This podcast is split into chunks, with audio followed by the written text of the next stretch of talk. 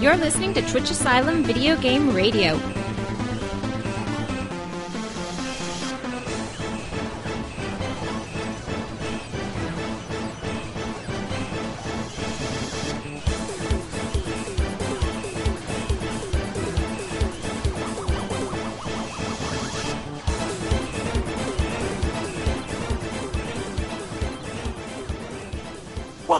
Twitch Asylum show number four. All right, so uh, Twitch Asylum episode number four. We're all here, Quattro. but the quality on this uh, podcast may not be as good as our previous ones. I know that's that's not saying much, but uh, but Tom's remote, and we're doing this over Skype, so I'm not sure that's going to sound all that great. But we decided No we'll go ahead and give no a give a podcast. I'm sorry, we'll go ahead and do a podcast, uh, even though the sound quality might not be that great because we actually have some pretty good content for the show. Yeah, this is uh, the Quattro, and Chris is just back from Mexico. How was that? Mexico was a blast, Tom. Had a good time. Got a few stories. Did you find out where in Mexico you were? yeah, yeah, I actually did uh, did find out eventually. We were in Akumal, which is about 45 minutes away from uh, Cancun. Ah, All right. It's it's Nice much area. much quieter. We did a lot of cool things. I, I, Is it on the Yucatan? I, I don't. It's near the Caribbean Sea. So, That's the only thing I know. All right. But uh, but yeah, It's near some ocean or something. yeah. We're There's a, there's a big ocean there, and, and it was a lot of fun. I have a couple stories I want to share with you, Tom, and and Woody, All right. and and the listeners. Uh, probably the best story I have is uh, we got there and we went to the uh, Hertz rental place, and Amy, my wife, had booked online, and it was like forty dollars a day, which was a really good deal. Seemed like a good deal at the time. So uh, went there, and they showed us our, our car. You know, it's forty dollars a day, and then they brought out the insurance form. I don't know. Have you seen the insurance form, Tom? No. Yeah. All right. Well, the insurance uh, for coverage, full coverage, was uh, a hundred dollars a day. So Nice. The car was forty dollars, and the insurance was hundred dollars. Hundred dollars a day, yeah. But uh, fortunately, my wife had also booked through this place called Easy Way, which uh, sounds sounds easy.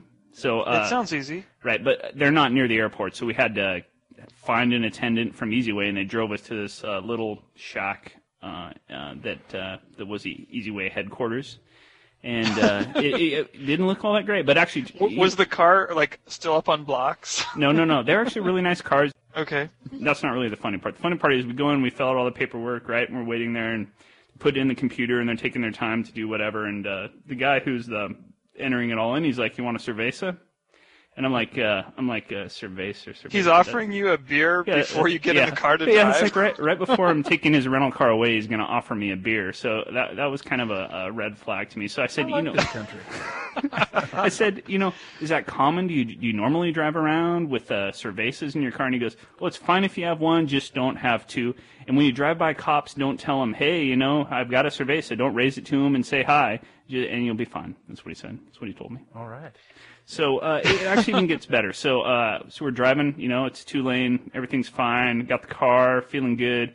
Didn't take the cerveza, uh, just driving normally. When you after you get past Cancun, like a ways down, it goes to this weird type of highway that is split.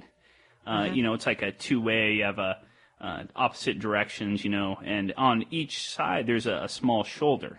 So there's so- a divider in the middle. Is that No divider, no divider. So the traffic's coming both ways, and I'm thinking, well, okay, that's fine. But on each side, there's a small shoulder, like maybe half a lane shoulder. So I'm like, well, that's weird. You know, I guess that's where cars pull off or whatever.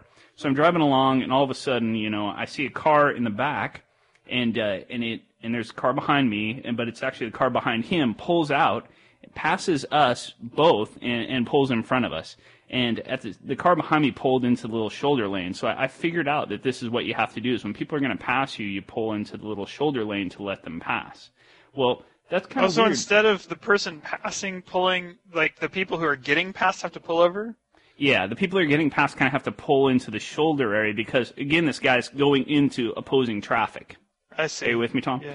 And so Yeah, what's yeah. even better is that, you know, I'm thinking, okay, well, that makes sense. You kind of go on the shoulder and the person's going to pass you. So this is like burnout revenge, basically. Right. But it gets better, Tom, because even when cars are coming at you, they do this. And they expect the people in the opposing lanes to also pull into the shoulder while they're passing. All So you right. following so me? It, yeah. Yeah. So- this is sounding like burnout. Right. So, so okay. Well, well I'm, I'm just totally like I, I can't believe this because there's cars just whipping by me. The cars in the opposing lane are about to hit him, and they pull into the shoulder to let him pass. You know, it's all happen, happening very fast, and I'm getting used to it. And I'm like pulling to the shoulder. I'm like, okay, great. Well, if we finally make it to our exit, and I signal I put my left turn signal on to turn into our into our place at Akumal. And, and everybody starts honking at me. I'm like, what the hell? I, I signaled left. I, I'm going into my particular uh, place, and everybody's honking at me. So the next day, I figured out why that was happening. The only time they use like the left and the right, uh, or actually just the left turn signal, is to pass people. You don't use the left turn signal if you want to turn off. What you do, and it's an interesting technique, is you turn on your uh, hazard flashers and pull into the shoulder, and you wait for everybody to be clear on both sides, and then you turn. Nice. So wait a minute. You tur- you pull onto the shoulder in order to turn left. Right. So you pull. So in- you pull further right to turn left. you pull right into the shoulder, turn on your emergency hazards, wait for it to be clear, and then you turn left. Yeah, that's how you do it. wow, that's awesome. so logical. Okay. Yeah, so it took me a while to get used to that. All right, so the other thing we did is we went and uh, visited a couple cenotes. Do you know what cenotes are? Is that a same as a Benjamin? No, it's uh, it's a, a cave, right? It's an underground cave with stalactites. They're formed like six million years ago, and they have water running through them, and they're really, really cool. But this one park we went to, they had uh, spider monkeys. And as you entered the park, there was a sign that said, uh, monkeys at play, keep your car locked. And I was like, yeah, that's pretty funny, you know, because they know they're spider monkeys and they're just trying to mess around with us. Well, I locked They're gonna carjack Yeah. you. I locked my car, but what was kind of irritating is we got there and this one car was like parked in the middle and didn't like take a parking spot. I was like, what a jerk, you know, didn't park. So we go in there and these spider monkeys are awesome, man. They're like climbing all over. They use their tails to do climbing and stuff. When we come out, this car, its door is open and it has a bunch of branches shoved in its tailpipe. It was just hilarious, dude. Awesome. The monkeys apparently got out, didn't like the way the guy was parked, went in his car, which was unlocked, and shoved a bunch of crap in his tailpipe. That's awesome. Yeah, so it was pretty good Beautiful. times. So, Tom, where are you located today? I'm on location in Seattle today, and I'm And here tomorrow, to maybe. and tomorrow and Sunday, and I'm here to attend SakuraCon, which is a big anime convention. Soccer event or? It, no, it's an anime convention, and I'm actually here on behalf of the Journal of the Lincoln Heights Literary Society, which is a website that I write for. Um, in addition to doing this podcast, I also review anime and manga for uh, that site. So So you're almost Um, a I'm- real journalist. I'm almost a real journalist, but I'm here to cover the convention for uh, Lincoln Heights. Cool. Now, isn't there going to be any video game related stuff there? Because sometimes Oh, anime yeah. and video games kind of go hand in hand. Yeah, there's a lot of crossover between anime uh, fans and video game fans. They're going to have a bunch of rooms full of both classic and contemporary video games. They're going to have video game contests. Penny Arcade Online Comic, which is an online comic about video games, are going to be here. It, yeah, there's plenty of crossover. The last convention I went to was Kumoricon in Portland, and they had a great uh, Dance Dance Revolution scene going, and I got to see some of the people who are really great at that gameplay. It's, it, it's quite amazing to watch them because not only do they play the game perfect, but they add in a lot of style and you know make it look really cool while they're playing it too. Cool. Well, that sounds like fun. So next show, you're going to give us a report back on what, what you saw and what was cool. Yeah, I definitely will. All right. So what we're going to do this show is look a little bit at uh, Tech TV and G4 and do a rant on them, kind of the demise of Tech TV and G4. Uh, obviously, we're going to do what we're currently playing in the news. And in the retro section, we're going to take a look at the Atari Flashback 2 game console. And we'll have an interview at the end of this particular podcast with uh, Curt Vendel. He's a uh, he's kind of the main man when it comes to that particular console, and, and really a lot of Atari uh, related memorabilia. He runs the the AtariMuseum.com. He's probably the most famous Atari historian and, and collector, so that should be a really good interview. Great, our second interview. All right, on to show number four.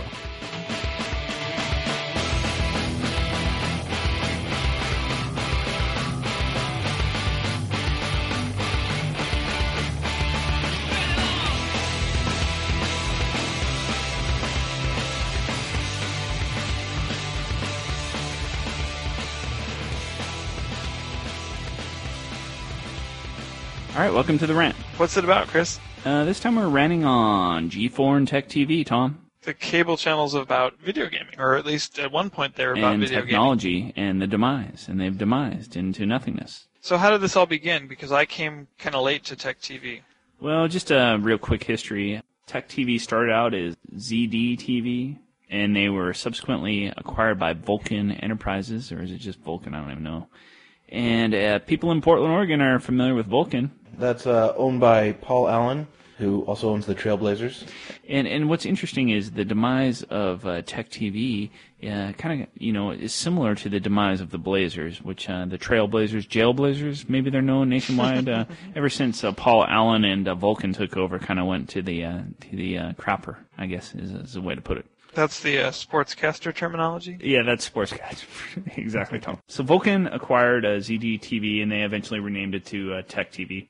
And there were tons of layoffs, and eventually, uh, and program format changes, and eventually it became the Tech TV that we know and, and love, or we used to know and love before it, it, it went away. But in uh, 2001 and 2002, Comcast, and I was watching it on Comcast. I know Tom, you were watching it on Comcast. A lot of the Tech Yes, TV shows, was. they're really good. Uh, decided to drop it from their channel lineup, which was was nice of them for us. Uh, Yeah, I remember hearing that announcement. At the time, I was really into watching X Play, and I thought, oh, they're dropping Tech TV. But then they picked it up as G4, and No, G4 no, they carried- are, and that's not how it worked. They already had G4. G4 was a competitor of Tech TV, Tom. No, I know, but G4 picked up X Play. Oh, right, but that's that's later, Tom. So essentially, what happened is uh, Comcast dropped Tech TV from its lineup. They had their own station G4, and then in 2004 they merged Tech TV and G4, and that's when you got your XPlay back. So it wasn't until later that I think XPlay came back into the fold, as it were. So anyway, a lot of people say the reason that Comcast dropped it was just to lower the price of Tech TV because they weren't on all these cable stations anymore, and then they could do this merger thing and acquire Tech TV and merge it with G4. But it's kind of weird uh, seeing how G4 is kind of degraded into nothingness.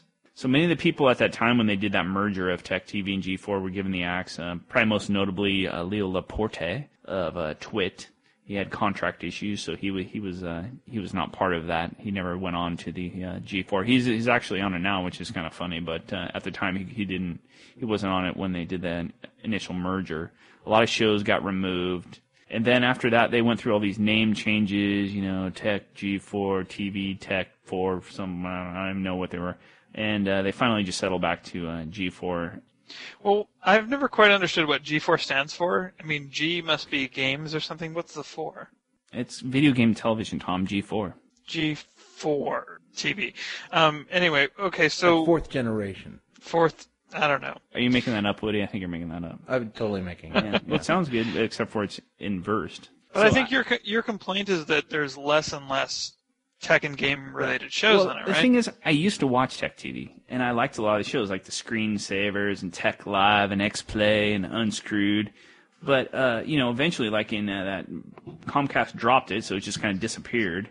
And I was happy when I, I finally upgraded to digital cable, and uh, and I had G4, and I noticed that you know some of those shows were there. I, I had the Screensavers, and I had X Play, but a lot of shows uh, seem to have changed over time and, and degraded into shows that really aren't very good anymore. And I think the biggest uh, case you can see for that is with uh, with the screensavers. I mean, that show was good. It was even good when I got digital cable again. I know Woody and I used to talk about it at work. We thought it was a pretty good show. Mm-hmm. So the only thing that's really interesting now about the show is trying to determine who Sarah Lane is dating this week. I mean, I, I don't understand. Now I'll say I actually like the show that they now have, Attack of the Show, um, I, I, and I still like X Play still on there. So there's an hour and a half of programming I enjoy. But I will admit that uh, Attack of the Show certainly no longer has the focus on gaming that it or tech even that it once I mean, did. Attack of the Show. The fact that they named it Attack of the Show is stupid. Well, Like, yeah, the that- name makes no sense. I, I mean, when they changed the name, I was like, "What is Attack of?" The, I didn't even understand when they made that transition. What the hell was going on? Yeah, well, and, that's just a and then terrible as soon as Kevin Rose left, I mean, that was a sign that that show was done because the only person there actually knew anything. He's gone. The rest of them are there involved in these stupid skits that they make up, which actually X Play has been doing a lot of too, and I don't really. get yeah, X Play does do that, and I, It's it like bothers ridiculous, me because dude. Stupid. I just want to hear the reviews and the commentary. I don't want to see them act out some kind of crazy thing where you know Link from from Nintendo is uh, uh, drunk or something. you know, it's crazy. Yeah, and the only like I watched Attack of the Show today. and I, I, it was really entertaining. I got entertained with comics, action figures, uh, DVDs, and a live band, which was very technical, and I learned a lot about gaming all at the same time. Well, So- what this reminds me of is MTV. How MTV used to show all music videos, and then now we've gotten to the point where MTV shows, you know, reality shows like uh, Road Rules and, and the Real World, and it's really not about music anymore. And to even get the music videos, you have to watch MTV2. Do you watch MTV2, Tom? I don't watch it exactly. What I do is I tape it and I fast forward to the videos I want to see. That's really sad, Tom. You might as well just download them off the internet. All right. I did a calculation this morning, and less than 50% of the time are video game or even technology based shows being shown on G4 TV, which makes no sense. Why call it G4 TV and not have these shows? Instead, what you get is things like The Man Show, Star Trek, Banzai, Street Fury, Fastlane, Training Camp, and Formula D. What are these shows and what are they doing on the video game channel? Well, Star Trek at least overlaps with the nerd segment, but Yeah. Well, maybe It's we're Trekkie, wrong. Not techie. Ah, yes. I'm sorry. Maybe we're wrong, and G doesn't stand for game; it stands for general. well, clearly it doesn't anymore.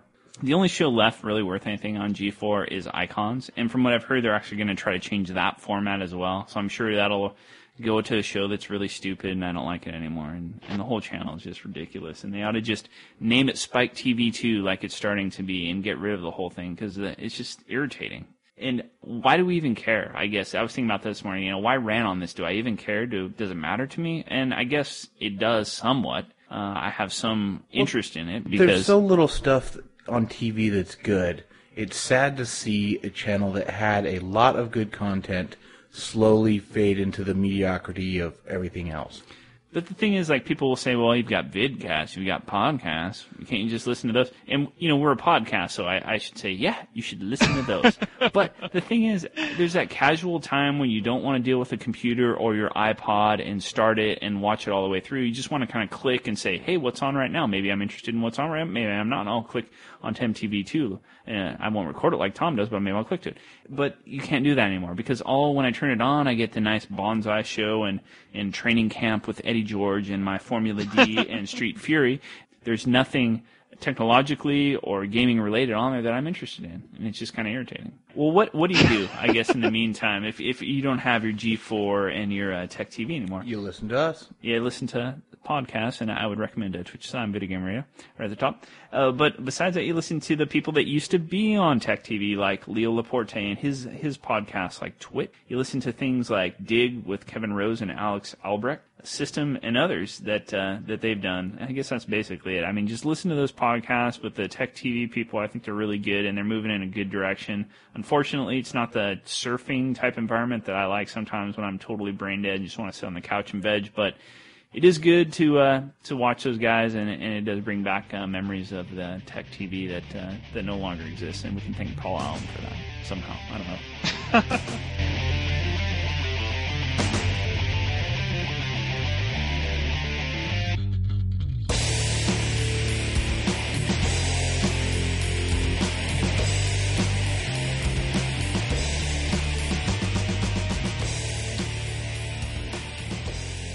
time for the gaming moments. Take it away, Tom. Well, in our last podcast, I said that way back when, when I first saw Pac-Man, my impression was, hey, nobody's going to want to play a game about eating things. Why would they? And it's I don't like and it. it's it's funny because the newest game on Xbox 360 Arcade is called Feeding Frenzy, and guess what it's about? It's about eating things. You're a fish, and you swim around, and you can eat smaller fish, and bigger fish can eat you. And it's kind of like Pac-Man, except there's no walls and there's no maze. You just swim around and eat things. And Sounds uh, like a blast. it's actually kind of fun because it's just this very simple, very fast-paced game. It's easy to pick up, easy to get into. Um, it's very short. I got all the way through the basic mode in just a few hours of play. And then after that, all you can really do is do the timed mode and try to get more points. So it's really not going to replace Geometry Wars for me. I think, uh, but but it's a cute game. It's fun. It has some nice graphics, and I like to see that kind of simple, fun gameplay. How much did it cost? Uh, I think that costs 800 uh, Oh, 360 points. That's more like than that. Geometry Wars. Yeah, it is. So Geometry Wars is definitely the better deal there. Because I think I'm still going to be playing Geometry Wars a year from now. Yeah, I would think so. Because you're still going to be trying to beat my score. I'm still going to be trying to beat your score. The other one I've been playing is uh, Ghost Recon on Xbox 360. Yeah, I wish I had played that, but uh, Woody uh, took my uh, Xbox 360 hostage. He did. Yeah, when I was in Mexico, he took it away, and uh, I would have been able to play it today. I would have been able to go purchase it and play it, but uh, but no 360 to play it on. Well, I'll tell you what. If you have a widescreen HD TV and Which I surround sound, I do. and you play Ghost Recon, I hate you. By the way. It just is great. The graphics are beautiful. The detail is beautiful. This is a game that makes a very good first impression. After many hours of play, I think that some of that shimmer kind of wears off, and you realize that it's basically the same gameplay of Ghost Recon that you've seen before. So, But no, it's still nice. Um, one of the things I noticed playing this game is that there's this scene. This is one of my gaming moments. There's a scene where you're defending an American embassy that's under attack, and you're kind of, you know, crouched behind a wall, and people are firing at you, and the the detail and the realism on the 360 makes this just feel uncomfortably real. Like I just had a bad feeling about this. Like it was just too close to something that would actually happen in the real world. You know, to be like hunkered down in an American embassy coming under fire. It it gave me a bad feeling in my stomach. It was just like, oh, I don't know what this. But it it was cool because it was able to create that experience. You So know, have you uh, tried the multiplayer at all yet? I have not. That's, uh, that's the bomb. I've not played multiplayer yet. Just the single player campaign. Yeah, I need to go get that. That's the game I want to play on the 360 most. Although I know uh, you've been playing some other games on the 360 that you think are the are the best. So uh, talk about that one. Okay, well, the one that I think is the best is Elder Scrolls Oblivion. RPG. 3D RPG, but it's not a turn-based RPG. It's a it's a real-time RPG. I think this is the killer app for Xbox 360. I think this is what you have to go out and buy an Xbox 360 to play. This does for the RPG what Grand Theft Auto did for, you know, sort of crime-themed shooting. It is amazing. And the interesting thing is I was listening to this podcast, uh, Video Game Outsiders, one of the Yeah. other podcasts I listened to. And the guy on there was saying that he was very impressed with this game and that he was in the sewers and he was fighting these rats and it was so amazing. And I just laughed when I heard that because I was like, dude, that's just the stupid little intro, you know, tutorial level. That's nothing. You haven't even seen anything yet. You're not even out into the main world. So wait a Like- minute, Tom. Are you are you throwing down the gauntlet and saying that the VGO guys aren't real gamers? Is that what you're saying? Oh, Tom? no, no, I'm that's- not I- saying That's that at what I all. think Tom's No. saying. I heard it. Did you hear No, that, I- Woody? That's what I No, heard. what I'm That's saying I heard. is no, no, no. What I'm saying is, That's if what I he heard. was impressed by the initial tutorial level, which is it, it's true, it is impressive. But if he was impressed by that, when he gets into the outside world and like goes into these massive cities with like people and stuff everywhere, I mean, he's just gonna be, it's gonna blow his mind, just like it did His to me just like it did to me because when I got out of that sewer and I got to, you know, seeing this incredibly detailed world with, you know, rocks and trees and mountains and rivers and cities and buildings and butterflies and I mean it's just like it's Well, it sounds incredible. to me though that that's mostly graphics, right? So you know what's so great about the game? It's not just graphics, though. The thing is that the game itself, the gameplay is just as detailed as the graphics. So let's say you go down, you know, down a road and you go get off the road into a field and you walk down and under a tree you see this really beautiful flower and you go, "Oh, what's that? That's kind of cool. That's a neat detail." And then it turns out you can actually harvest that flower and then use that particular flower in some kind of alchemy recipe later on in the game. So the gameplay is fanatically detailed, just like the graphics are. It's it's absolutely cool. You, you've you've helped me make my de- decision with that particular comment, Tom. I'm I'm definitely going to go purchase Ghost Recon and play that. Well, I'm telling you, if you like fantasy games, if you like RPGs, um, Oblivion is just uh, a, an incredibly cool game. So I'm assuming that me. you've uh, taken your Dragon Quest uh, and thrown it away at this point. No, no, no, no, no. I'm still playing Dragon Quest VIII. It's still a fun game. I got to tell you, Dragon Quest VIII is very clever, and what it does is it really kind of tricks you with the in-game map because you look at this map, and after a while, you've been playing, you know, many hours, and you look at the map and you kind of say to yourself, "Well, I've been everywhere, or I've been almost everywhere. I must be close to the end of the game." It turns out there are things, you know, I'm not going to give it away, but there are things that you really haven't been to. and it's very clever the way it's done because it really makes you think that you must be getting close to the end when you're not. so it's really when I discovered that, I that just made me love the game all the more. All right. All right. Well, uh, I was on my trip, so I, I didn't have a, a lot of time to play. Actually, I had no time to play my 360 since my 360 was gone. It was at Woody's house, and yeah, well, yeah, right. But what And did so, you uh, take with you on the trip? Spent a lot of time with my PSP. I played uh, Luminous. Yeah, I don't know if is it Lumines, Luminous. I, s- I- I don't even know how I've that heard thing's Luminous. All right, well, it's Luminous, and I played that on the plane quite a bit. It's still one of my favorite PSP games. Of all That is a fun game. I also played Star Soldier a bit. Do you remember that one, Tom? Name sounds familiar, but remind me what it is. It's the shooter that you turn your PSP to the side and. oh, that's right. You, it's like vertical mode. Yeah, yeah. yeah. So I played that a bit on the plane. Actually, I got to the end because I kept continuing until I finished it. So that was kind of fun. It's the one I picked up at Fry's because they have all the import games at Fry's, and it, it was one of the import games. It's actually pretty cool. It's not So are the is the text all in Japanese? No, no, it's English, but uh, but it's it wasn't released in the U.S. It's a Japanese. If you turn it vertical, how do you hit the buttons? Well, there's a you can turn on auto fire. Ah. So you turn on auto fire and then you play it. And it's kind of it's pretty cool. Uh, You played it, Tom. What'd you think of it? It's I an thought it old was pretty game. good. Yeah, it's a it's an old old school game. So I played uh, Exit and Mega Man, like I talked about before I left. But uh, the funny thing is, here's another story from Mexico. This is a pretty cool one. Is uh, I was we were on our way to a place called Coba. Have you heard of that, Tom? Not Is that like the Copacabana? No. It's funny you would mention that. Copacabana was uh, like right down from where we stayed. So Really? Oh, cool. yeah, so we're on our way to Coba, and that's a place where they have these Mayan ruins, and Uh-huh. it's, they're really cool. You know, they're I think they were like 1800, so they're not super old or anything, but they're definitely cool ruins to check out. But we're on our way to Coba to check these out, and there's this very small village or town on the way, and it's extremely poor. And we stop there, and the kids come begging for pesos, and we give them pesos, and my wife gets a picture with them because she likes to take pictures. She likes to to hog the digital camera, which I really need to get another digital camera so I get to take some pictures too. But that's a, uh, that's kind of off subject. But uh, it's an extremely poor uh, poor town, and we're walking around, and I find there's three arcade games at this little store out front, in front of the store, like on the dirt, Like outside? outside. They're yeah. sitting outdoors in arcade. outdoors, right? And I didn't even think this place had electricity, but apparently it does, and they've got three arcade games. So it, it was completely uh, kind of off the wall. So check them out. What games were they? yeah, do you recognize them? Yeah, well, you- the games are were weird. I've got a picture of it, and I'll put it on uh, in the forum so you guys can see it. They're like these weird like names on them, but the names on the marquee didn't reflect what was actually in the system. So one of the games was Metal Slug Five.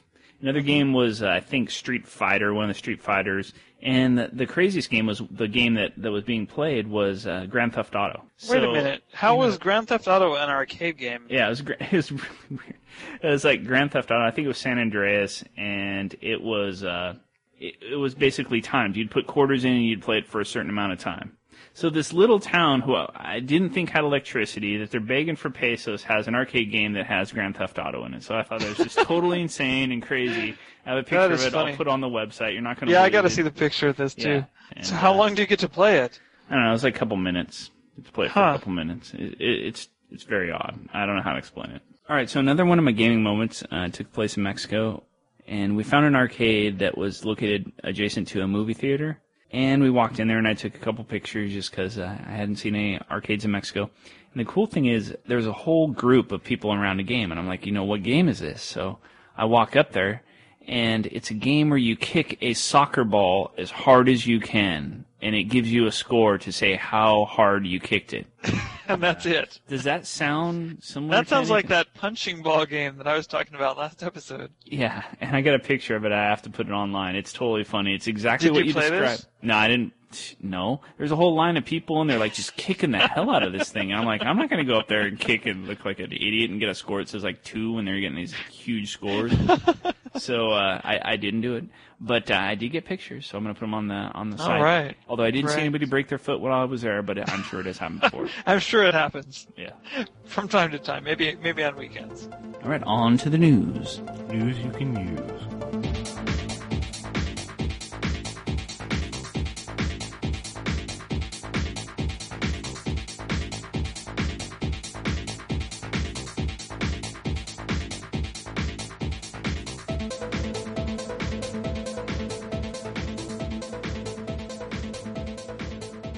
Now on to the news. Take it away, Chris. All right, so there's a new uh, video of the new Super Mario Brothers. It's for the Nintendo DS, and the video is pretty cool. It shows uh, competition between two different players, and they're kind of playing the typical Mario level, and they're like trying to clear it. In in the bottom screen, it's actually showing the status of how far they've gone. Is that kind of Yeah, it's cool. out? Like the bottom screen is a map showing where each player is, and the top screen is the normal view of Mario Brothers. And I watched this video, and it just made me want to run out and buy a DS. It just looked really cool. But did you notice it was one of the new DS lights? I didn't actually. Is Yeah. that what it was? Yeah, it was. So that's why it Wow. looks so cool. It wasn't one of the old DSs, the uncool ones.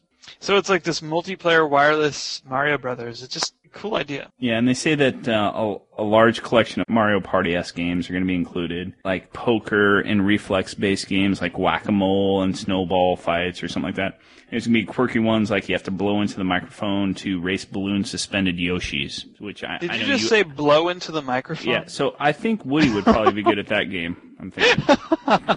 I'd rock. I dominate. I dominate the field. So the video looks pretty cool. Uh, makes me want to go out and get the get the new DS Lite so I can actually play DS. Yeah, there'll be a link to this video on our uh, on our website, so you can check it out. What else is going on, Tom? Well, you alerted us to the fact that there's someone on the Metroid Prime leaderboards who has a bunch of cool accomplishments, and uh, what's his Breaking handle? news! Breaking news! what was his handle, Chris? Yeah. Uh, apparently, the uh, the guy who's topping the Metroid Prime Online leaderboard, his name is uh, I Eat Poo. Uh, is that uh, I Eat Poo? Is that is that what it is?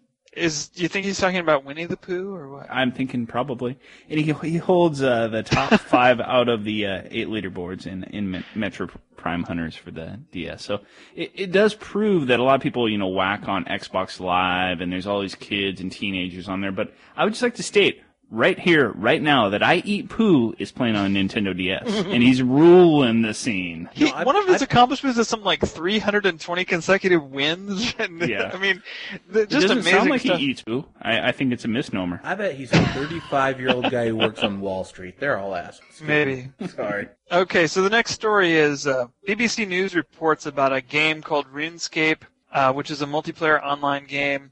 And the article is about how young people use multiplayer online games, not so much to play the game as just a place to kind of hang out. And they talk to a young player whose handle is Axe Girl, and she says that she goes to this original, place in the the way. game that's like a waterfall, and she likes to just sit by the river and relax and watch the watch the water flow by, and it's just a place to hang out. And the part of the story though that I thought was sort of disturbing is it says uh, Axe Girl admits she has never seen a real waterfall or sat by a real river, but she uses the virtual experience to imagine how an event in real life might actually feel. Now that sort of scares me. Like this girl's never sat by the side of a real river, and so she has to do it in a game. I mean, um, please get out of the house sometimes and go sit by a real river. It's worth it. Don't you think, guys? I mean, Yeah, that, that story just scares me a bit. Well, yeah, but you just wonder if you know some people might not have the opportunity to have a river. I know there's people who come over to Oregon and have never seen mountains before. They like look at the foothills neck, you know, uh, ten minutes away, and are like, are the, "Is that the mountains?" They don't. Well, that's true. I mean, and, and there's other factors like you know there are people who are you know due to some disability can't get out of the house, and, and it, I understand that. But if somebody, you know, if you if you have the opportunity to get out into the real world now and then, it's probably a good Sure. thing to do. It's, it's, it is tragic if that's the only opportunity she ever gets to sit by a river, see a waterfall. Yeah. So my trip to Seattle today reminded me that I'm sort of the other way around. Events in real life remind me of video games because when I got to the Seattle airport and I was on the little automated train that takes you from the gate to the terminal, being on that train, it, it almost made me think that the announcement was going to say, you know, welcome to Black Rock Mesa. so, uh, and I also looked at the walls inside the train station, and it reminded me of that Marc Ecko's Getting It Up graffiti game where you spray graffiti on the walls. So, it just, uh, you know, more and more real life reminds me of games. That's great, Tom. so what else going on? Now, our next story is something that I think is really funny because it's a local story about Oregon, which is where we live.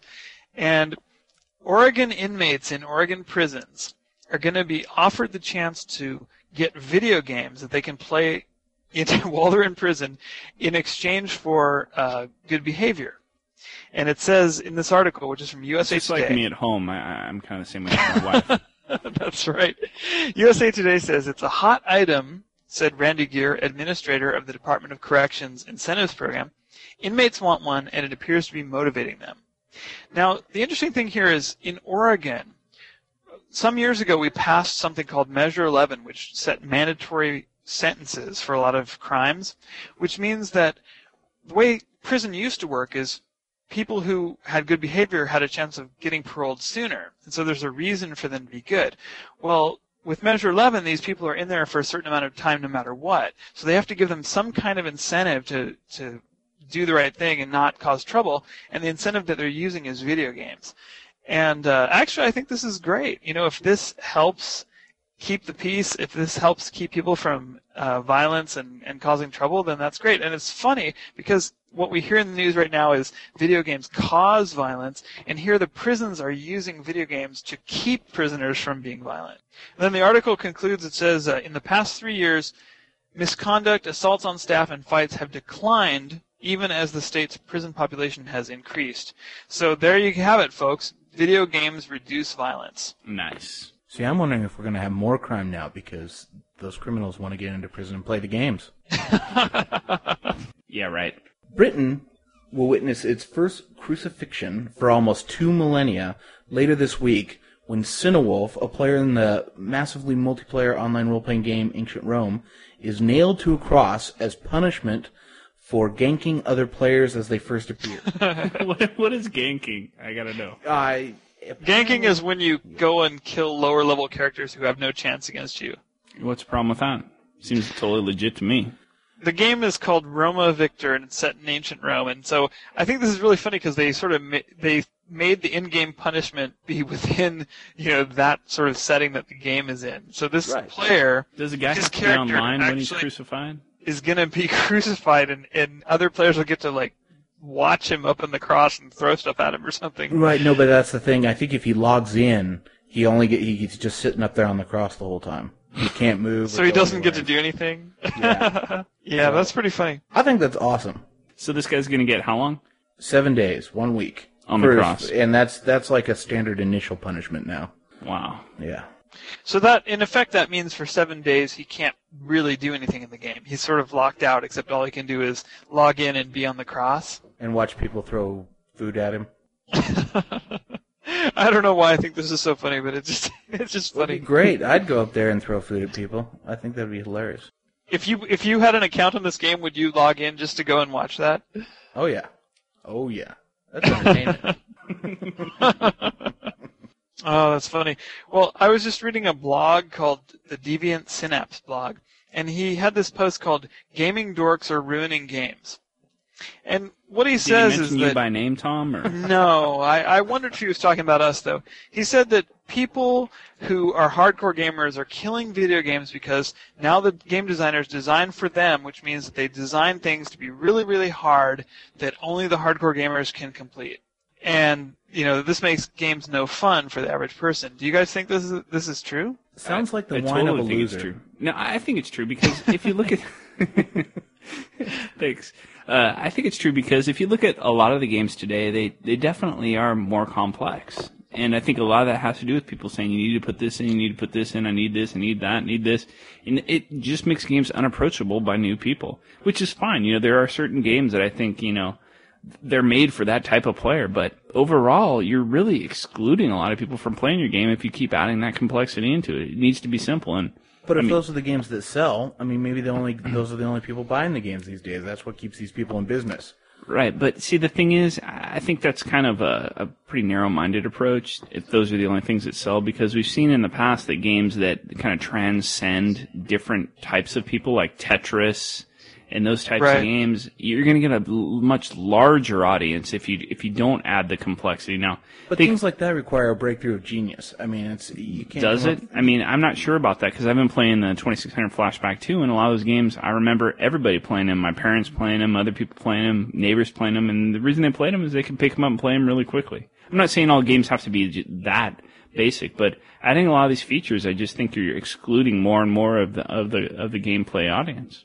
Well, on the plane ride up to Seattle today, I was reading the latest issue of Wired, and they have a little poll where they, they polled readers on what they thought was the best video game of all time. and none of the top games that people said were the best of all time were made in the last 10 years. The top ones I think were like Tetris, Pac-Man. They're all classic games. I think the most recent game in that list was Doom. Yeah. And Doom, so I think Doom wasn't a real complex game. it was run and shoot.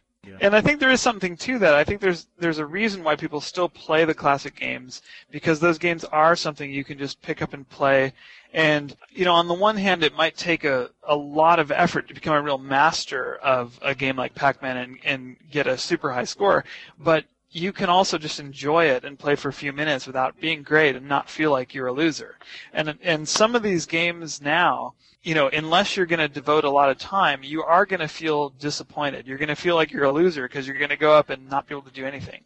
Right. I, I think that kind of started too. A lot of that with the fighting games in the arcades. You know, started going that direction. It just kind of has never really turned back. It keeps progressing, getting more and more complex. Definitely, unless you knew the special combos and such. Yeah. I mean, You uh, get how many every times did you walk up like to a Street Fighter machine when it first came out, Street Fighter Two? You like you get on it and the guy just like takes you out with special moves. You're like, Oh, oh, yeah. that's great. That's Oh, fun. yeah. I like that. You gotta add more Yeah. special moves. You gotta have the kung fu this, kung fu that, the special move this, special move that. And I'm like, dude, I can't keep all this in my mind. And just Well, some of it, you know, that's when games started to become about memorizing every combination of different button presses.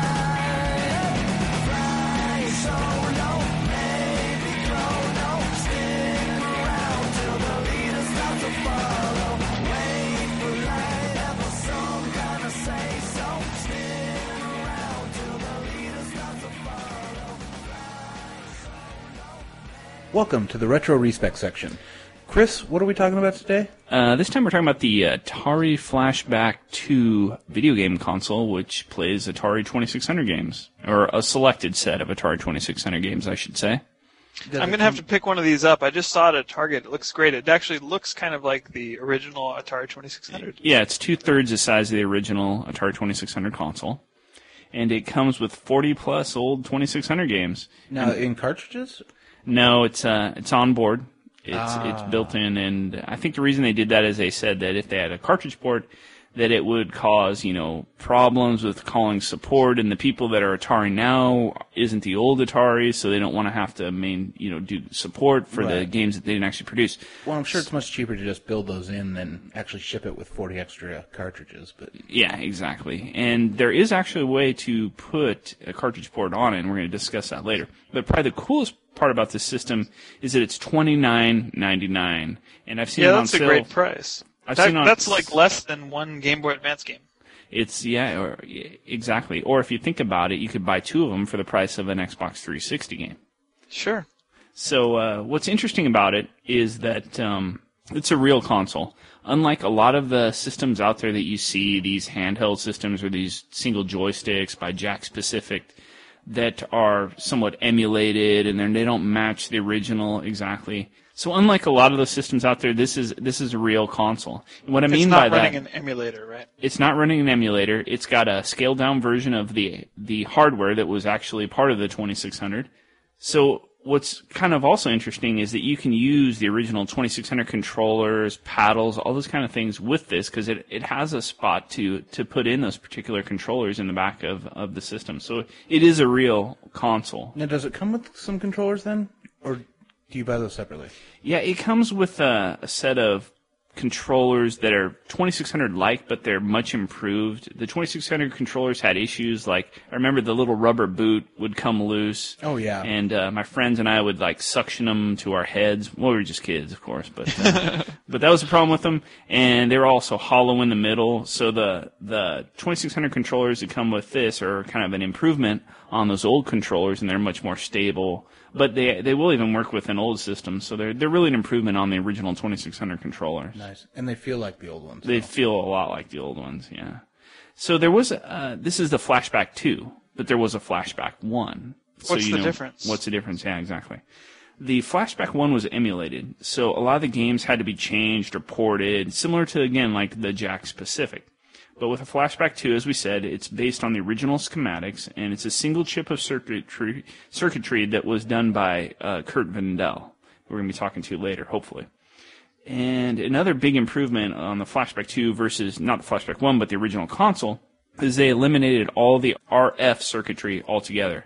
And you get a pure composite output, which is, is key. So if you've ever messed with those stupid RF switches and try to get those to work with a modern day television, it's kind of a pain. You have to Yeah, go I can't even imagine how you'd hook that up yeah, these days. There's adapters too, but the signal that you get isn't that clear. Well, what's really nice about this particular device is because it's pure composite, uh, you get a really nice picture. So what do you want to know about it? You probably want to know about the games, right? Yeah, think. what kind of Yes. games are loaded onto this? So there's uh, comes with 40 plus games, and it consists of popular games for the 2600 homebrew games and unreleased prototypes. And they split. It has a menu system that comes up. And you can pick the game that you want to play, and they split it into different categories. They have arcade, space, adventure, skill, and action. So I, I listed some of my favorite games for, that I played on it. And what's what's kind of cool is every time I do turn on this system and play it, and I do turn it on and play it every day since I got it, is I find a different game that I forgot about or, or a prototype that I didn't know existed, and and it's just it's very cool. But some of my favorite games on it are they got rights from Activision to put some of their games on here, and they have Pitfall and River Raid, which are Oh, two of my favorite games for the 2600. Yes. Pitfall is kind of the first kind of side-scrolling adventure. I, I know there were others, but it's, it's kind of the one that people refer to as, as one of the really groundbreaking titles in that particular genre. And I love River Raid. I think that's a Yeah, game. River Raid is good. They also reworked some of the original games. Like, uh, you guys remember Asteroids on the 2600? Oh, oh sure, yeah. The thing I didn't like about Asteroids on the 2600 is I bought the cartridge, brought it home, and the asteroids were these full, like, colored things. You know what I'm talking about? Yeah, they're sort of Like- blocky. where the arcade game had vector graphics, and I love vector graphics. It just Right. looks so Where the crisp and clear. The asteroids were outlines. outlined, right? Yeah. So what they've done with this is they, you know, they, it's not a vector television, so you can't get pure vector. But what they've done is they've hollowed out the asteroid, so it looks a lot more vector-like, and even the spaceship that comes after you. So some of the games they've actually altered the code, Yeah, some of them they have, uh, but for the better. but yeah, for the better. Uh, I was playing Asteroids today, and I have the cartridge as well, and I was playing that, and it's side by side. I know it's like there's the gameplay is the same, but for some reason, just having those hollowed out asteroids makes me feel better. I don't know why. it's kind of crazy. A couple. Now, of, and you now we may be getting to it later, but you just mentioned that you actually used a cartridge to compare it. yeah, and I'll get to that later, Woody. All right,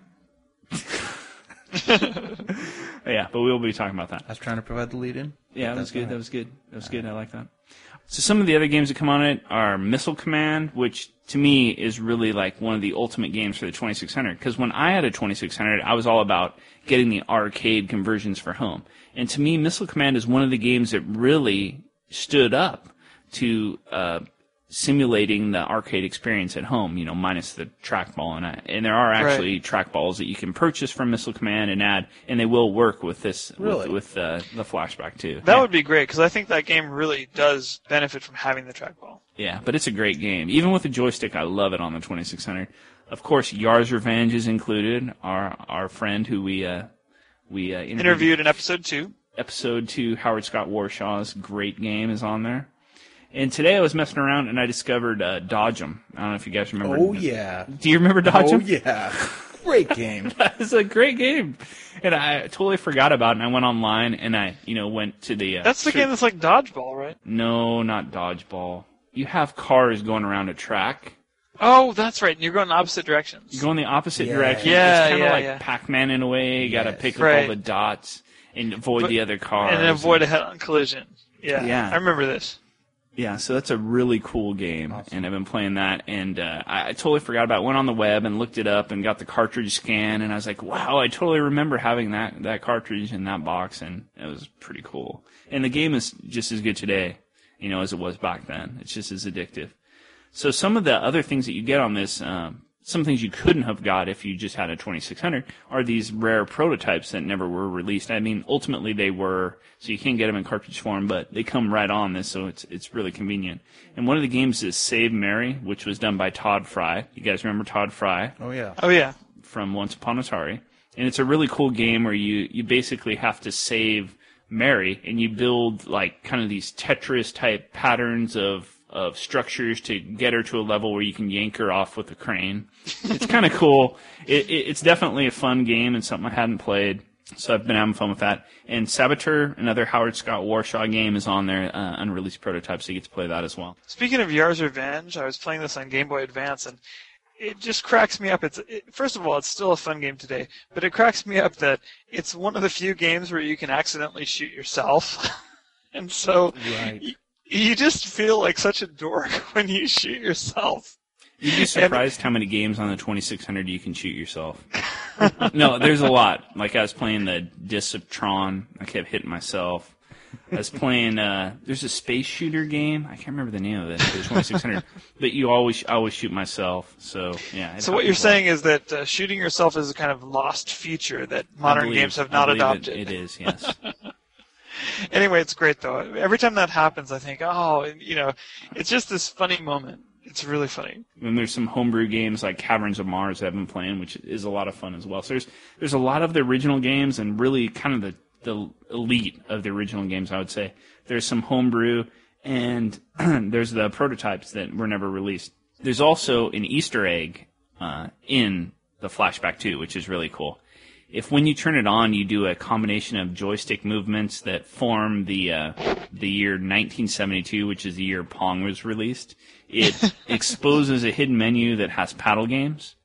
Wow. And you know this, Woody. We played Warlords the Yeah, other day. So yeah. t- two of the games, but it was great that you simulated uh, not knowing that. The uh, so the two games are Warlords and Super Breakout. And the reason that they're not part of the main menu, I'm, I'm assuming, is because it doesn't come with paddles, and they're only compatible with paddles. So two really cool paddle games, and, and if you get a set of paddles, they're a blast. I know Woody and I played Warlords for quite a bit the other day and had a blast on it. So Yep. so the system itself, you know, for twenty nine ninety nine, it's a great deal. There are some issues with it. Such as. Some of the games, especially the prototypes and some of the homebrew, are flashy. They kind of flash a bit, and there's they're a little bit buggy. So you know, none of the originals are going to be that way, but that some of these prototypes and and the and the homebrew games are not going to be 100% perfect. Um, some will be, some won't be. So the beyond the hidden feature with the 1972, there's there's uh, another big hidden feature that I, I'm really into. Do you guys know what that is? Uh, something about modifying the system, I bet. Good, Tom. Uh, again, like Woody, you pretend like you didn't know, and that, that worked real well for us.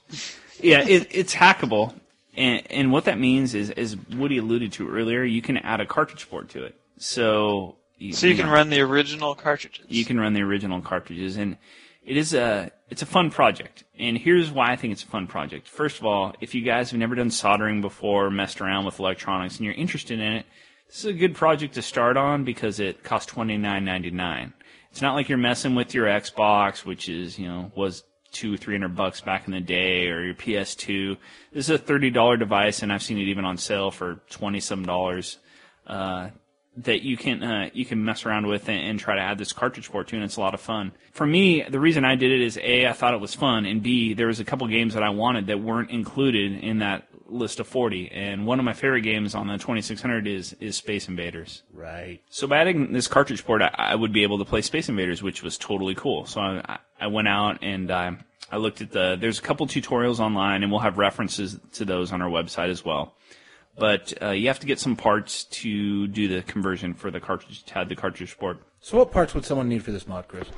Well, you're going to need a soldering iron, and I used a 15 watt soldering iron. Obviously, you're going to need solder. To need a cartridge connector, a 24 pin, uh, one that's compatible with Atari 2600 cartridges. And I got mine from Best Electronics of San Jose. And when I talked to the guy, it was a bit odd. He said that they had very few cartridge ports and he could only sell one to me. So if you want to do this mod, I'd recommend you get a hold of Best Electronics immediately and get your cartridge port because apparently they're in a very limited quantity because there's other people out there doing doing this particular modification. You need a double pole, double throw switch, and essentially what that does is allows you to turn on and off the 40 uh, games that are, are part of the Flashback 2, or turn on the uh, cartridge port. So by flipping that switch, you're turning on the the 40 games that are on board, and at the same time turning off the uh, the cartridge port, and vice versa when you flip the switch the other way. And I'll have all the details on on that online, and there are other tutorials that we're going to point to as well. But that was probably the trickiest part, getting that switch uh, figured out, and, and it actually isn't that hard. Uh, I'd also recommend that you have solder braid and essentially what that would be used for is if you make a mistake, it allows you to easily get rid of the solder You're gonna need wire, and a lot of people what they're using is like a hard drive uh, cable, just using the wires from the hard drive cable. A wire stripper, uh, obviously to strip the wire, and a multimeter. And the only thing you're really gonna use on that is a continuity test to make sure that you've soldered the things correctly. So it's a cool project. It's not hard, but it does take patience. And again, if you screw up, it's only uh, twenty nine ninety nine. And as I said, we're going to have uh, my notes online as well as pictures uh, of people for the uh, of my particular hack for people that, that want to do it. So that'll be at twitchasylum.com. Yeah. Um, how long did this project take you to do? Um, wasn't too bad. Uh, probably took me, I don't know, maybe three hours total. And That's not bad at all. a summary of what I did is basically just took it apart. Uh, probably the thing that took me longer than the soldering was cutting a spot in the top of the plastic to put the cartridge board in. And you know, you can. Some people don't even do that. They just have the thing hanging on the outside and allow you to put a cartridge in. But I just wanted to make it look aesthetically pleasing, so Yeah, I that would cut look it. ugly. I cut into the plastic to make it look, and that took a bit of, of time.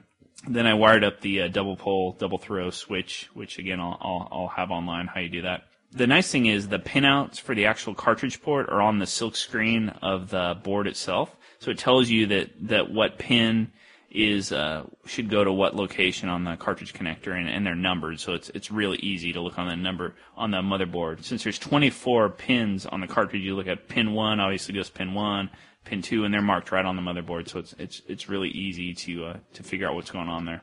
So you have to solder around 58 points. So you have to kind of be patient. There's a lot of points to solder, but nothing's too difficult. And I would recommend that you check and double check the points for correct, correct continuity. Because if you do get off and you actu- accidentally put too much solder, you might bridge a couple points together. So you want to make sure that that's not happening. And if you need help with that, again, come to the forums and ask, and I can, I can help you with that. And the biggest hint I can give you guys when doing this is to make sure you don't leave too much wire exposed. Because what can happen is when you go to cram all this stuff back in, is the wires will bend and be close to each other. So if there's just too much uh, raw wire exposed at the ends, when they bend over, they may touch each other. And that actually happened to me. So when I put it back together, it didn't work. When I took it out, it worked, and I had to figure out where it was shorting and, and kind of put a smaller uh, wire exposure there. So that's it. And you test it, and it works on, on most cartridges. It doesn't work on all cartridges. I found a couple cartridges it wouldn't work on. Uh, ones that have expanded RAM, it has issues with. But if a cartridge, if you put it in and just get like a black screen, that doesn't necessarily mean the cartridge isn't compatible. These these cartridges are old, so you're gonna want to clean like the edge of the cartridge and make sure that uh, that it's getting good contact because a lot of times that's the issue. And I remember even back in the day, you used to have to fiddle with those cartridges just to get them to work Yeah. often. So, So- for people who are coming new to this, where can they get the old original cartridges? Well, I found uh, on Craigslist, I, I picked up like a box of fifty for like twelve dollars. And of course, Wow. there's always eBay. Yeah, eBay is great. You know, they're they're really cheap. Uh, the games are are really cheap, so you just go on eBay and find them. I've been playing a ton of games on it though, like Space Invaders, like nonstop. So it, it's it's a lot of fun, and uh, and it's just you know it's just fun to hack stuff and see it work at the end of the day. Feel like you accomplished something. And for those of you who haven't done a lot of hacking with solder and, and soldering irons, it's just a good project to learn on. Yeah, that's cool. Yes.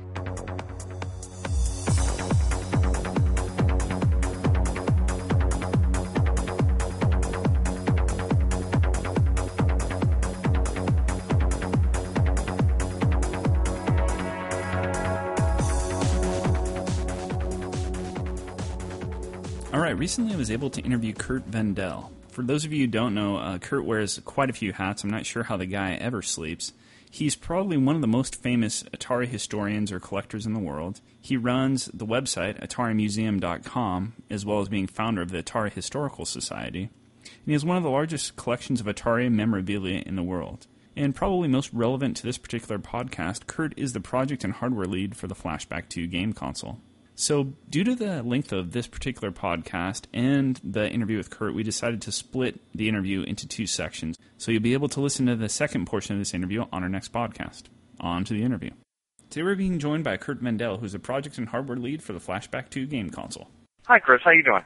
Real good. In the previous segment of the podcast, we talked about the Flashback 2, and it's an absolutely cool game console and really takes me back to the days when I used to play the Atari 2600 uh, as a young kid. But one of the things that I've kind of noticed is that the Flashback 2 console, while it's popular with uh, with gamers like me that were, were around way back in the day, it seems to be popular even with kids today. Because I know a lot of um, my friends, they've actually purchased the Flashback console for their kids, and the kids just like it. So, what do you attribute that success to being uh, popular with, uh, with, with kids even today? Uh, the popularity among a lot of the younger kids is the fact that the games are easy, they're simple, um, which is what they were always meant to be.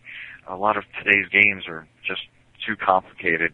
Uh, takes too long on the learning curve, and uh, you know, kids have the attention span of uh, golden retrievers. So, um, if you if you can't give them something that they can just immediately pick up, play, and, and then throw down and go off and do something else, it's it's not going to appeal to them. And I think that's uh, a, a huge part of uh, retro gaming and, and classic gaming is that uh, the games are simple and you know easy to learn, hard hard to master.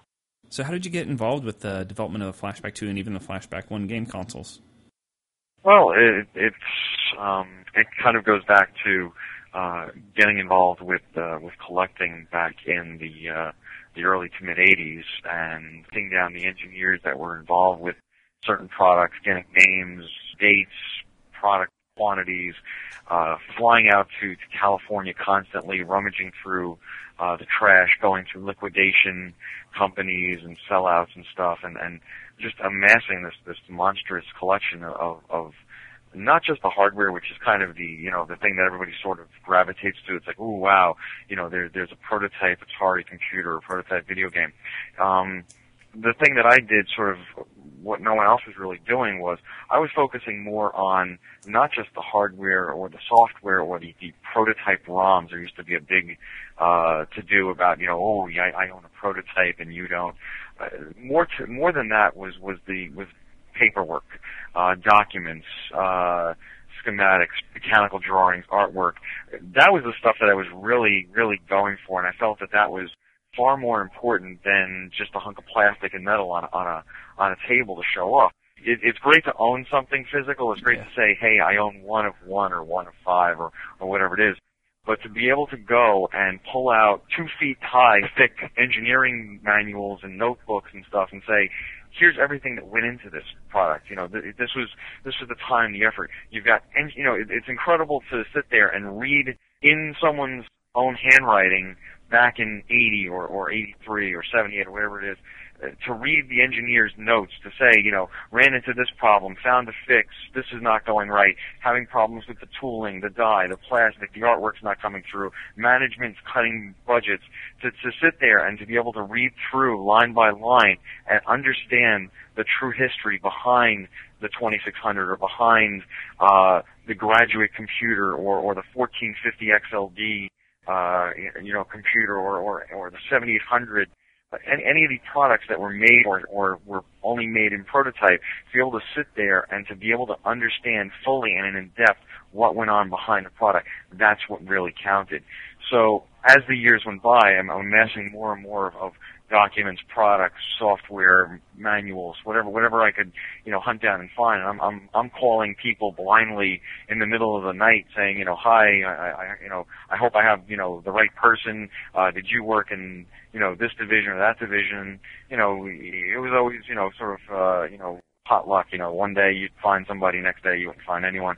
But uh, making a lot of calls, making a lot of rounds, doing a lot of research, um, getting their side of the story and, and noting it, making notes on the website, you know, putting the contributions of the little guys, the guys that are in the trenches, not not the Nolan Bushnell or the Al Alcorn or the Dave Theurer or or you know. Uh, Larry Kaplan or, or you know all, all all the names that sort of go around the, the more famous names. Well, you know now I'm going down to the little guys and I'm making them known, uh, and and and letting people know that that products weren't all just about uh, Nolan or, or Al Alcorn or anybody. There were a lot of other people that were involved in a lot of things within Atari, and, and going on my website, you, you can see that I, I try to mention as many names as possible.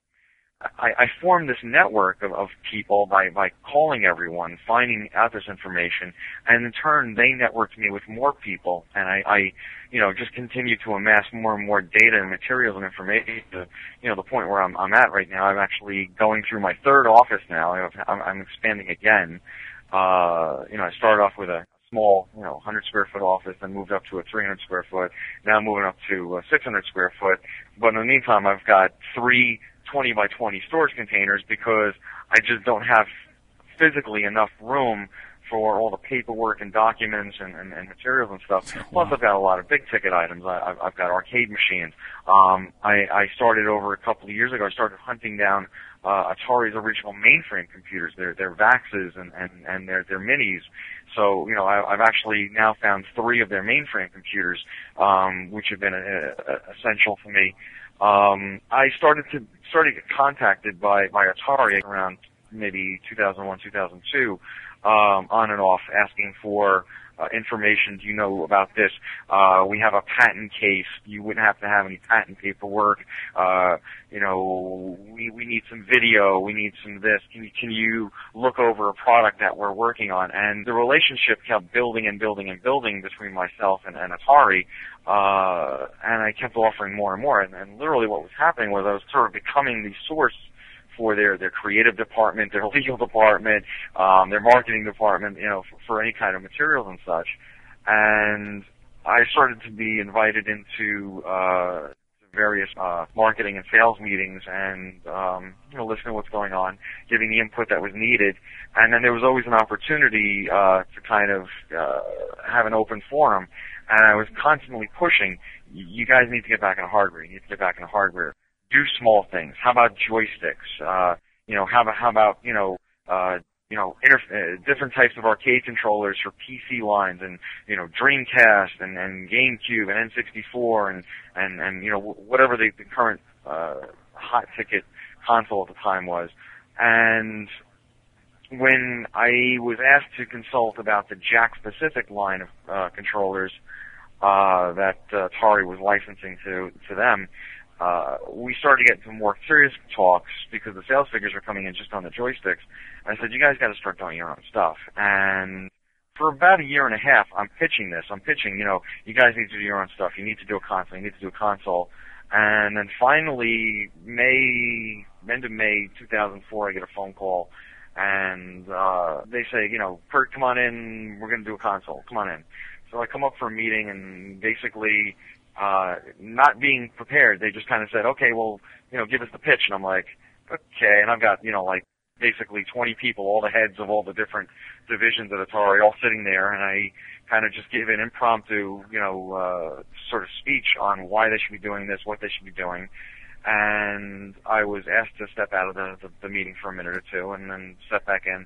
Okay, Curt, you got the green line, uh, green light go go go do this for us. You know, I said, well, I need two weeks to research it all out, and I'll come back with the timetables and the costs and everything. And you know, I come back two weeks later after speaking with my production partners, and we're like, okay, well, we can, you know, we can replicate the 2600 chip and then do this and do that and the 700 chip. Okay, we can have it all. We can have it all ready in four months and ready to market in six. Now, mind you, this is like the first week of June or so and I come back to them and they like they're they're like, well, no, actually we need it to ship in September to be in the retailers by October. And I'm like, okay, this can't be done. and they're like, well, this is your one shot. Do it or you, you, you're not going to be able to, we're, we're not going to do anything after this. So I went back, we went back and looked and we said, okay, the only thing we're really going to be able to do is, you know, we can, we use an off-the-shelf clone chip. We, we chose the, the, the, the Nintendo chip and then the decision came back 25, maybe 30 games, and it just it wasn't going to happen. There was just not enough time to develop that many games. We did 20. We did five 1700 games. We did 15 2600 games, and put them together. We did a we did a mini 7800 console, and the reason why that was chosen was it was the 20th anniversary of the 7800. Um, also, it was that this was this was not going to be the product. Uh, it wasn't going to be powered by a real chip. It wasn't a real Atari chip. It wasn't going to be, you know, this wasn't going to be the killer product. This was sort of dipping the toes in the water kind of product. So I wanted to save the 2600 design for later on. So we right. decided, okay, we're going to go with the 7800. We we did mini, we did we did a tiny little console. We did uh, smaller joysticks for for costing, and also the the original 7800 joysticks were a little too big and unwielding. And we did a couple of innovations to the controllers. They added a couple functions onto them that weren't originally there. Um, and we, we put some nice history into the console, a little history screen and uh, some nice things. But it was it was a rushed product. Ad- ad- admittedly, I mean, we had ten we had ten whole astounding weeks. By the time the sign off came and the green light, I think it was July seventh or so, uh, to officially get started. Once all the paperwork was done, and we had ten whole weeks to get this product out the door. And I mean, we're talking re- rewriting twenty games plastics, electronics, controllers, mechanical, packaging, manual, the whole deal. I mean, it was it was absolutely insane. I mean, none of us slept for for the, for the entire summer, so we were just working nonstop.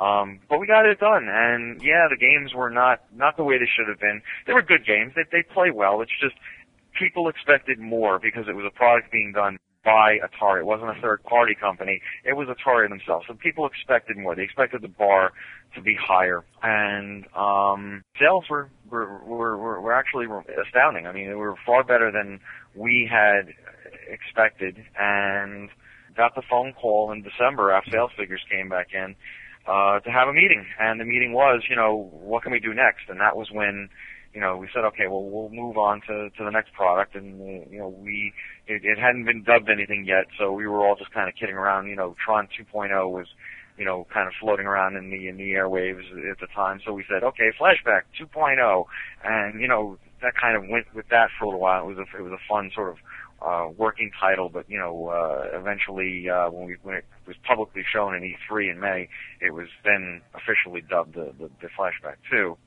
But step in December, um, you know, we sat down, had a discussion, and this time, you know, I laid out what we wanted to do, what my firm wanted to do for Atari, and one of the stipulations was that you know we had to have the time this time. We we needed a six month window from start to finish, get this done.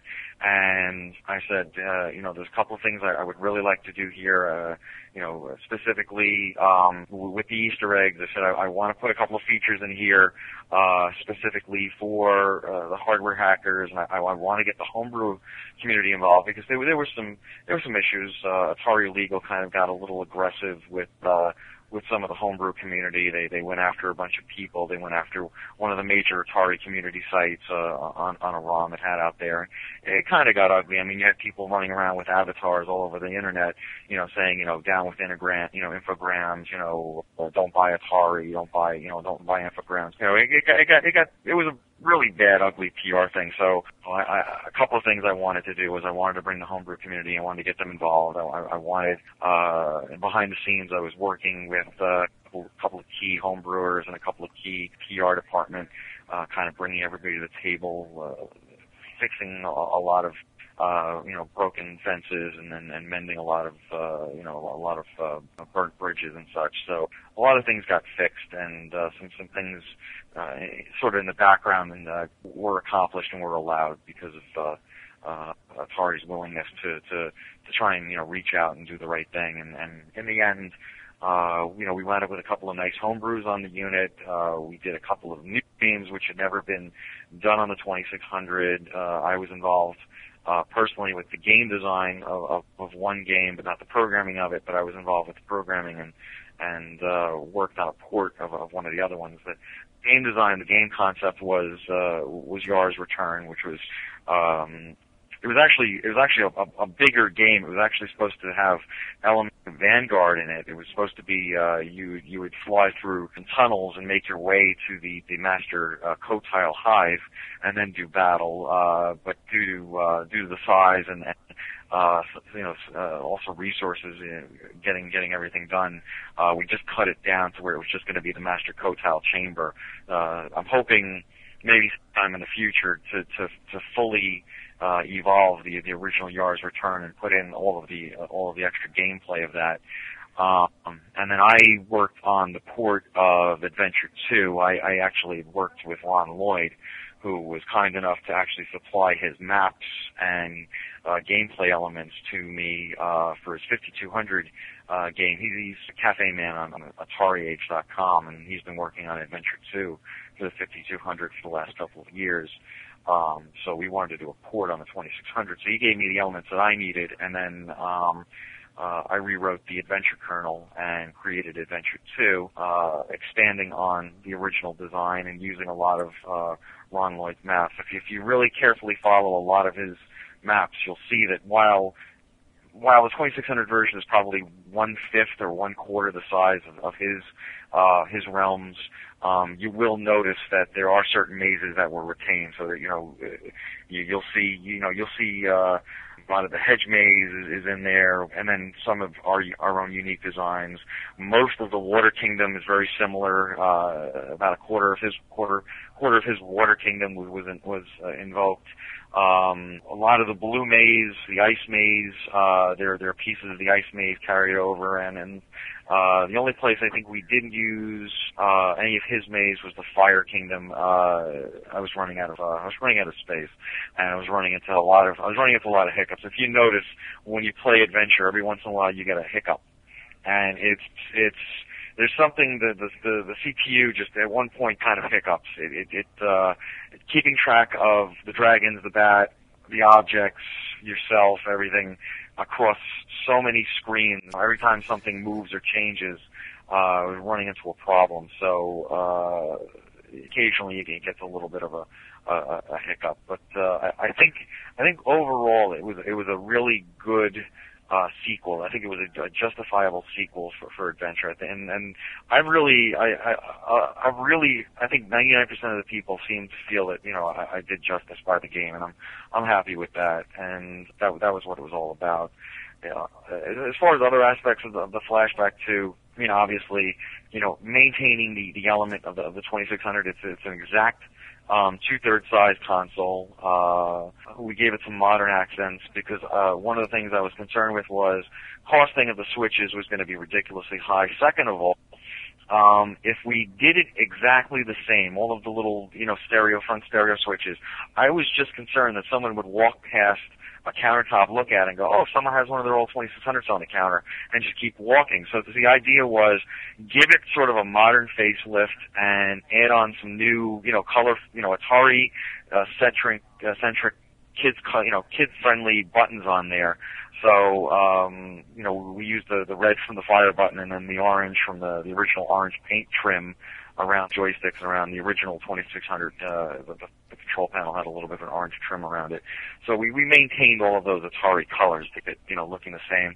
You know, we added in a couple of little extra little odds and ends that uh, people, you know, don't really notice that much, but they're there. I mean, the black and white switch is there, uh, which is important because it actually is used as a pause switch in a couple of games like Climber 5 and um, the real key things about Flashback 2, the things that really stood out that we, you know, we made sure were a. Uh, I spent a tremendous amount of time with the mechanical engineers. I wanted the 2600, uh, the CX40B joysticks. Right, yeah.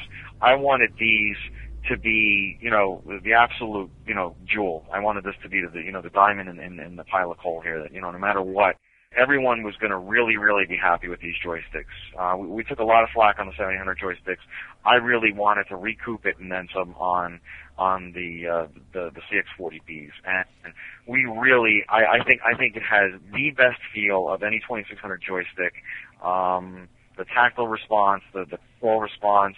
Uh, they're they're made unbelievably tough. Although someone posted a picture of a joystick stalk snapped off, and I mean, other than I think putting it behind somebody's car wheel and car wheel and backing up over it, I just you know I have no idea how someone can can manage to snap off a stalk off off those joysticks because you know I've I've I've put them on the floor and I've pushed down on my foot, and you know you you're, you know you really shouldn't be finding a way to snap it off unless you're completely abusing it. But then I would probably say compare that to an original Atari 2600 joystick. Whatever you did to snap the new CX40Bs, if you did that to an original 2600 joystick, those hollow stalks would snap or, or, or bend and break uh, well before the CX40B. Uh, that that was that was an important aspect. The boot sliding up and down was another issue. Was resolved. We did a solid stick uh, joystick. We also were considering some other aspects, which were uh, packaging and, and and shipping. So one of the neat things we did was we actually made the joystick screw into the base. You can actually take the joystick out yeah. um, if you wanted to for storage. You can put put it back, you know, screw it back in. Um, opportunity that if we ever wanted to do some other variations of the joystick. We could always unscrew the stalk and do some other things with it. The um, the electronics inside, you know, it's, it's all gold plated with with uh, conductive rubber contacts and such. So, and it's far superior as far as its longevity and in quality over over the original uh, 2600 joysticks, and we got the price down, and then they work perfectly fine on every single 2600, 7800, 800. I mean, literally down in my office, I don't think I have an original 2600 joystick running on any of my equipment anymore. I've got, you know, a 7800 running with with them. I've got my flashback, obviously, my 2600, and my 800 computer all have uh, the new CX40Bs all plugged into them. I don't even think about it.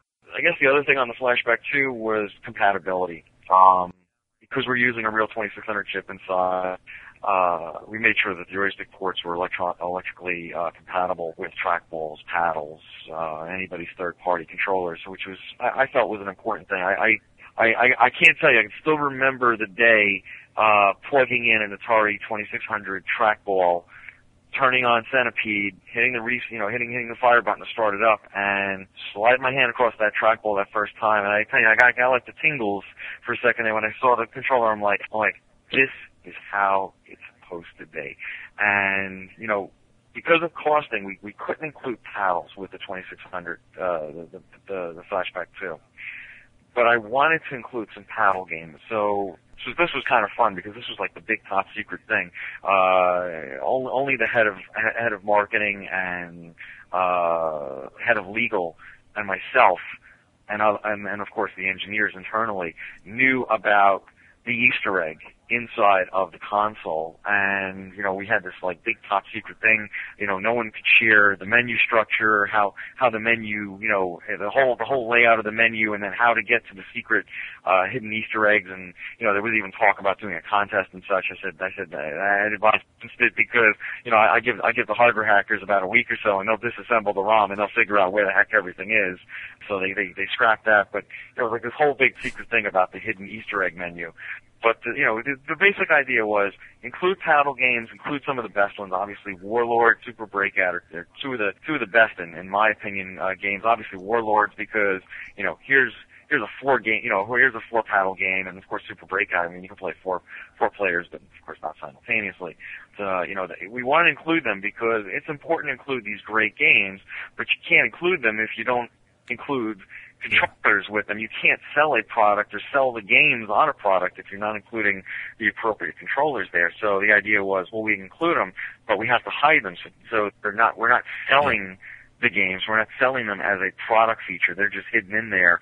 And if you find them great, if you've got a set of paddles to play them, great. But you know, it's up to you. So that was that was part of you know keeping the Atari heritage of Easter eggs alive, but at the same time making sure that there weren't, weren't going to be any legality issues involved. So it was kind of a, a, a multi-tier uh, solution to to an interesting uh, uh, problem.